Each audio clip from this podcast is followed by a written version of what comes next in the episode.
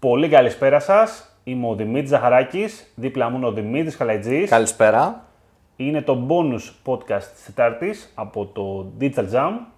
Και σήμερα θα μιλήσουμε σε δύο λεπτά για το πώς να βλέπουμε την εποχικότητα για κάποιο search term μέσα από το Keyword Planner.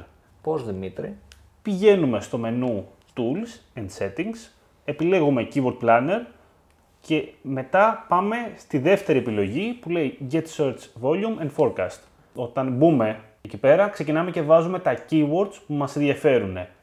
Εδώ προσοχή λιγάκι με τα ελληνικά, άμα είναι να κάνουμε ελληνικά, γιατί καλό είναι, είναι λίγο, περίεργο, είναι λίγο περίεργη η Google με αυτά, οπότε προσπαθήστε να βάλετε όλες, όλες τις περιπτώσεις, εγώ θα σας πω τώρα, για να είστε λίγο πιο πολύ καλυμμένοι. Οπότε, πληκτρολογούμε λοιπόν τα keywords που μας ενδιαφέρουν, πατάμε Get Started, ξεκινάει, γίνεται η αναζήτηση. Σε πρώτη φάση θα δείτε μια πρόβλεψη, πρακτικά για τον επόμενο μήνα. Αλλά αυτό τώρα σας δεν σε ενδιαφέρει τόσο πολύ. Μπορεί και να, μπορεί και να σε ενδιαφέρει βέβαια. Εσείς θα πάτε λοιπόν στις ιστορικές μετρήσεις, θα δείτε πόσο ήταν η αναζήτηση σε μηνιαίο επίπεδο, τα trends, τα volume trends, ανά μήνα. Αρχικά το βλέπετε για τους τελευταίους 12 μήνες. Άμα θέλετε μπορείτε να βάλετε και πιο μεγάλο διάστημα. Προσοχή σε αυτό, στο γεγονός ότι το χωρίζει σε total και mobile.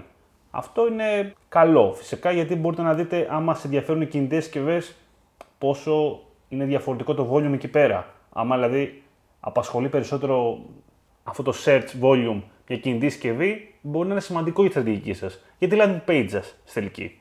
Πέρα από την εποχικότητα που τη βλέπετε στα charts ανά μήνα, με βάση τις μηνιαίες αναζητήσεις που γίνονται, μπορείτε να δείτε τον ανταγωνισμό για το σχετικό keyword, καθώς και το ανάλογο bid. Δηλαδή πόσο περίπου κυμαίνεται το bidarisμα για αυτό το keyword. Άμα θέλετε να το κάνετε λίγο εκεί πιο συγκεκριμένο, μπορείτε να χρησιμοποιήσετε και negative keywords.